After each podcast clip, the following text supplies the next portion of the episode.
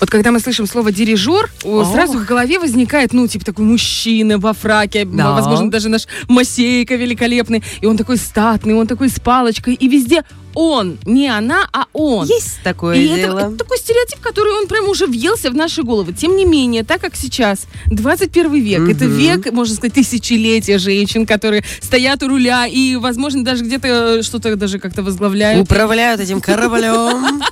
Да, уже, можно сказать, капитаны на очень многих палубах.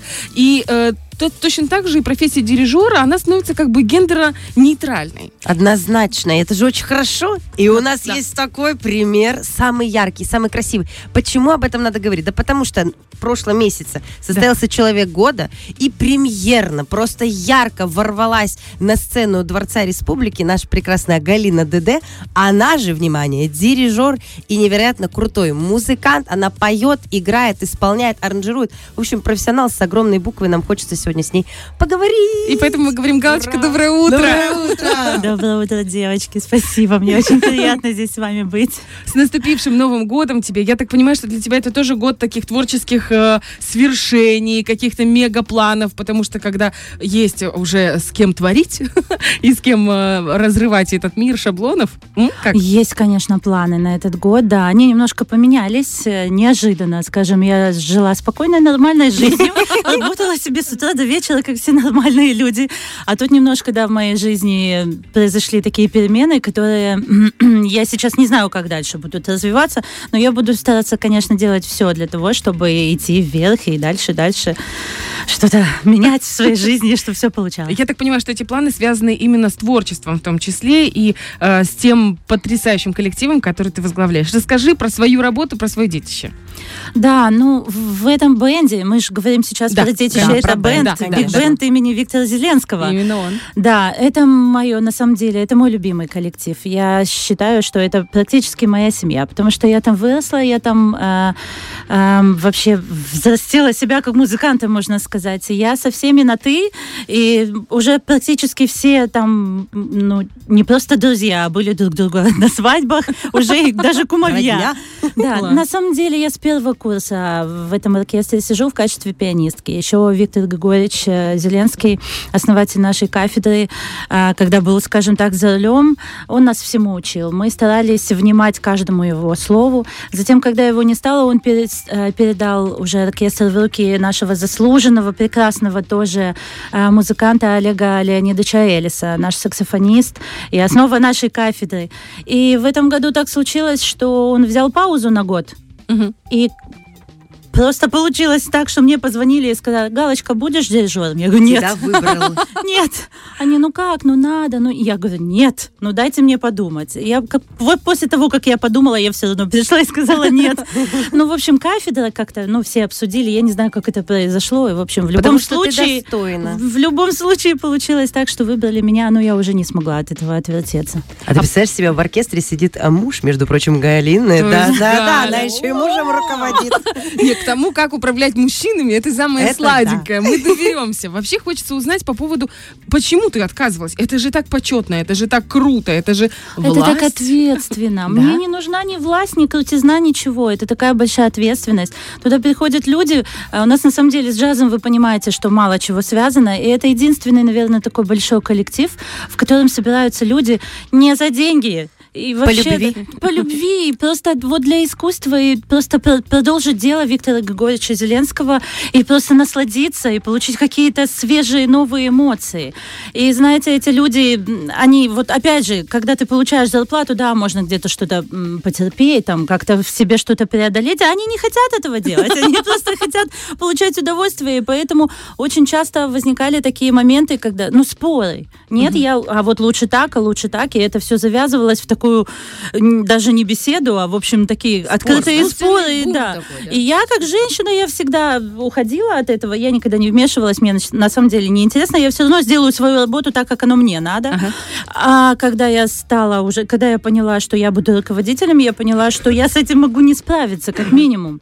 Но мне все пообещали, что всех там, те, которые спорят, всех недовольных один возьмет на себя, аппаратуру, там, озвучку, все остальное другой возьмет на себя, плохих студентов студентов третий возьмет на себя. Ну, то есть, как бы все мужчины меня поддержали и сказали, ну мы будем с тобой, мы все, что надо, мы возьмем на себя, ты только, пожалуйста, будь, и вот продолжай это дело, и все. Хорошо, Галь, а вообще в чем заключается работа дирижера? Как мы это видим? Мы видим красивого, со спины прекрасного человека с палочкой, который размахивает, собственно. Перелистывает ноты. И перелистывает ноты, да. Да, периодически.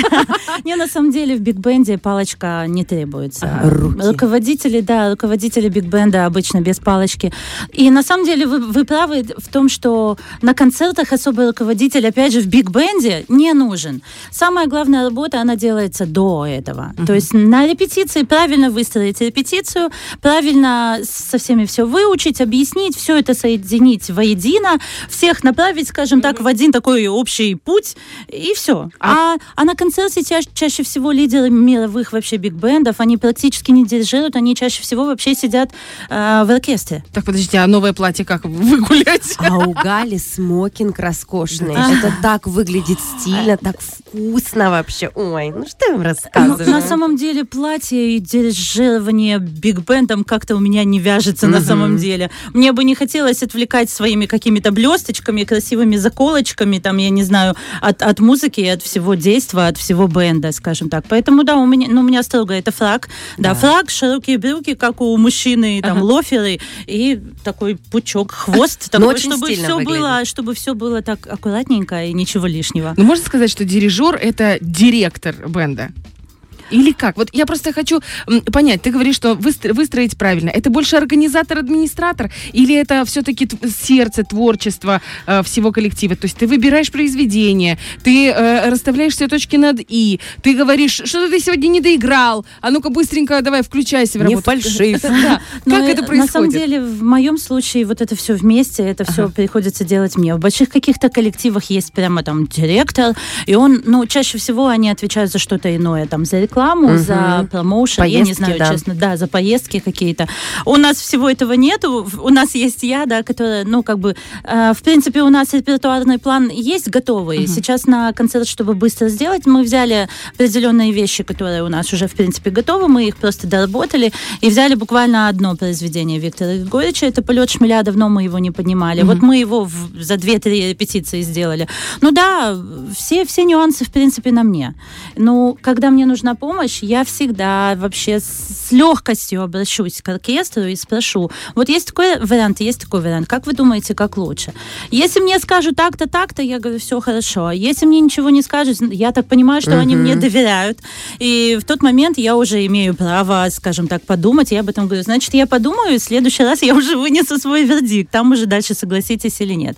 То есть помощь идет всегда, со всех сторон. Мне никогда не стыдно обратиться за помощью. Я никогда не буду стоять и там, если я даже чего-то не знаю, и делать вид, что я там, я такая умная, как же я сейчас упаду вниз? Ну, когда дирижируете, вы хотя бы хмуритесь хоть чуть-чуть. Хмурится, я видела в курсе. Да, максимальный позитив, свет сейчас исходит. Я вообще не понимаю, как можно, когда там такая... Во время концертного исполнения мне некогда хмуриться, там такая музыка клевая. Я вообще на самом деле кайфую. Я получила сейчас такое удовольствие, вот 2 концерта. Перед этим был вот фестиваль «Фанфара Днестра» Дмитрия Шермета. Спасибо ему большое тоже за приглашение. Я не знаю, я словила себя на мысли, что я стою еще и перетанцовываю, и кайфую. Я такое получила наслаждение, там некогда хмуриться. Я могу похмуриться, да, во время репетиции, да. И то, опять же, наш, кстати, бенд делится на 2 составляющих, как бы это главный состав, скажем, биг-бенд, где уже у нас самые все именитые, самые лучшие музыканты. И у нас есть студенческий коллектив, в котором все учатся. И я вот стала руководителем еще и этого студенческого коллектива. Вот там мне намного сложнее. Там можно дать петуха. Ну, петь... Не, кстати, я там и пела, и стучала, если что, когда не было барабанщика, и щелкала, и топала, да. Это как бы тоже все вместе. Но в биг-бенде-то сидят уже музыканты... профи. Да, профессиональные. С ними не надо там долго ни о чем разговаривать. Там надо минимум. Быстро сказал, быстро отметил, сделал, и все готово. То есть развязывать вот это надолго не стоит. А в студенческом коллективе приходится объяснять все досконально, и иногда прямо лично каждому. И когда я иногда подхожу, и они все играют, и я подойду, а поднимают глаза, и я стою перед ними и говорю, солнце мое, ну что ж ты тут играешь? И они так теряются, они не могут понять, что им делать. Но там на самом деле, ну, другая ответственность. Там надо передать все, что все навыки, научить, которые у тебя есть, да. И опять же, ни в коем случае там нельзя себя превозносить, что ты выше, там, что ты там старше, не знаю что. Ты просто должен передать свой опыт поколению младшему, и все. Галя, а если вообще рассматривать дирижера, это в большей степени, это профессия или это статус и карьерная ступенечка? Или учится на дирижер? Просто я так поняла, что ты поешь, ты играешь на фано, ты говоришь, что стучишь, да, аранжировки делаешь. То есть ты такой комплексный музыкант. Вообще, как ты к этому пришла и как из этого выросла или не выросла? Или это просто ответвление дирижерское? Просто у нас все просто. У нас ты журналист, ну, как, допустим, корреспондент или там диджей или ведущий, а потом ты там начальник, и все. Собственно, вся карьерная лестница. Но у меня, я не считаю, что это карьерная лестница, не знаю. Во-первых, я только с сентября как бы руководитель биг-бенда, но это часть моей профессии. Когда мы учимся, у нас потом в дипломе прописаны определенные как бы навыки, которые ты освоила, да? Да, да, да. Я руководитель вокального ансамбля, я дирижер, я пианистка, я, как еще там называется, в инструментальном ансамбле, в общем, я еще как бы тоже имею право играть. То есть у нас есть разные направления.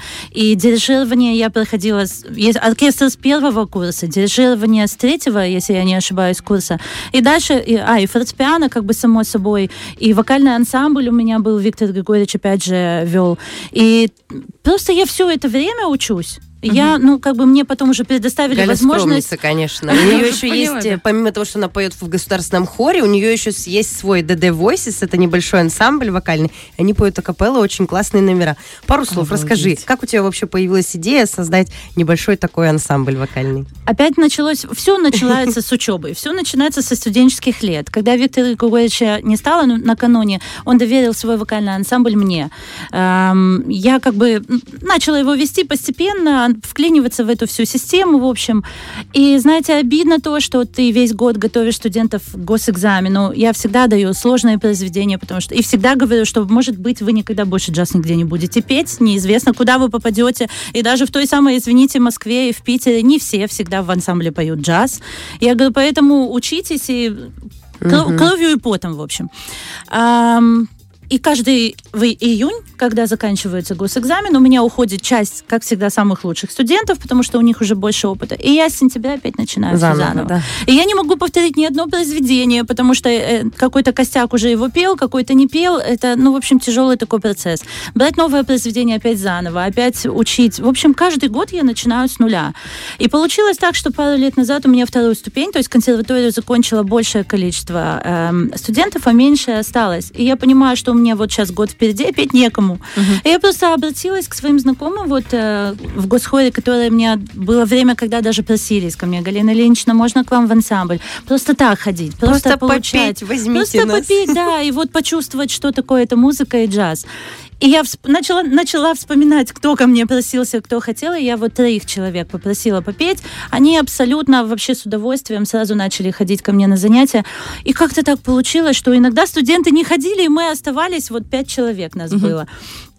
Эрик, пианист мой тоже бывший, и барабанщик тоже, который много лет у меня поет, он уже сам собой у нас всегда как бы в ансамбле.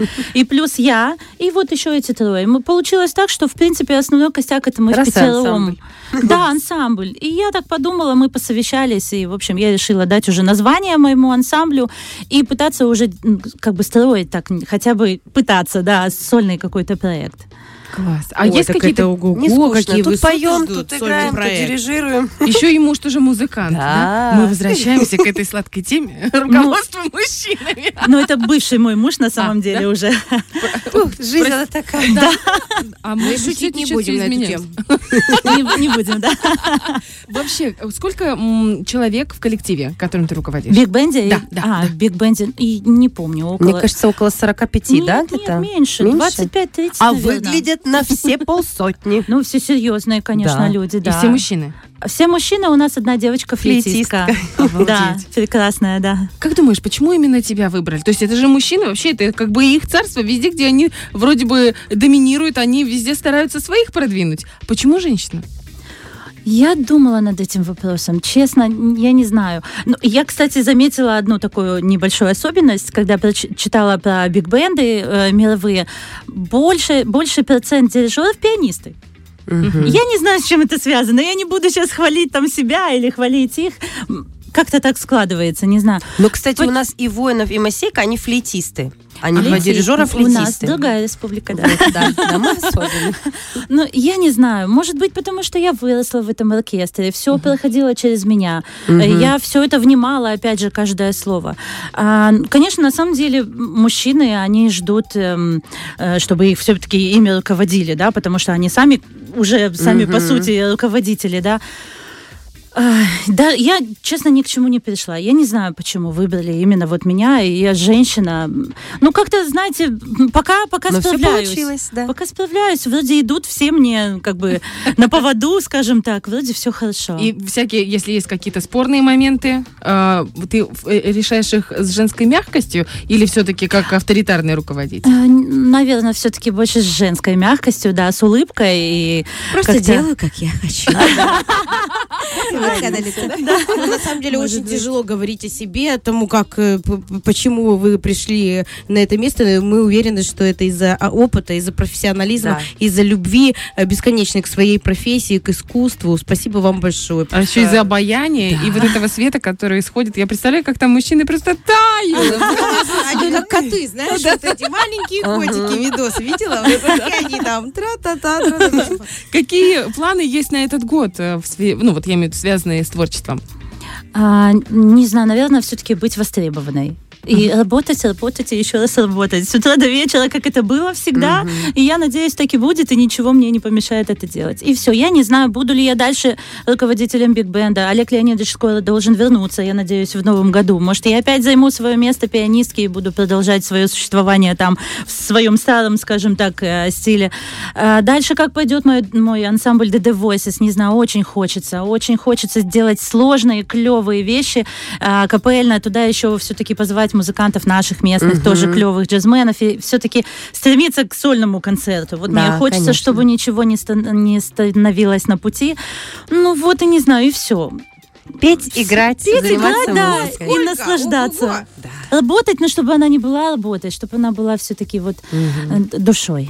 Мне очень хочется, чтобы вот джаз... У нас вообще, вот ты с самого начала правильно подсказала, что не всегда джазовые музыканты имеют возможность развиваться. Да, появиться, развиваться. Вот очень хочется, чтобы джаз пошел в массы. И если смотреть, допустим, на Запад, по крайней мере, как показывают в кино, у них есть маленькие камерные выступления, то есть можно приходить куда-то, не в большой, там, дворец республики, на большую сцену смотреть, или там, допустим, даже в ГДК, где потрясающая сцена и красивые декорации, и все. А просто прийти там с бокалом вкусного сока и послушать музыку, и внять этому, и пропустить это через себя. Вот очень бы хотелось, чтобы DD Voices, правильно? Voices, чтобы вы стали основоположниками именно этого направления, аккуратного протекания, распространения. Да, в люди. Будем стараться. Мы тоже этого желаем. Очень надеюсь, что у нас все получится.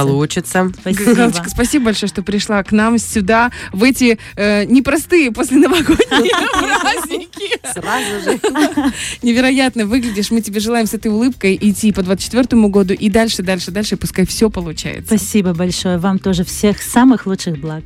Спасибо. Фреш на первом.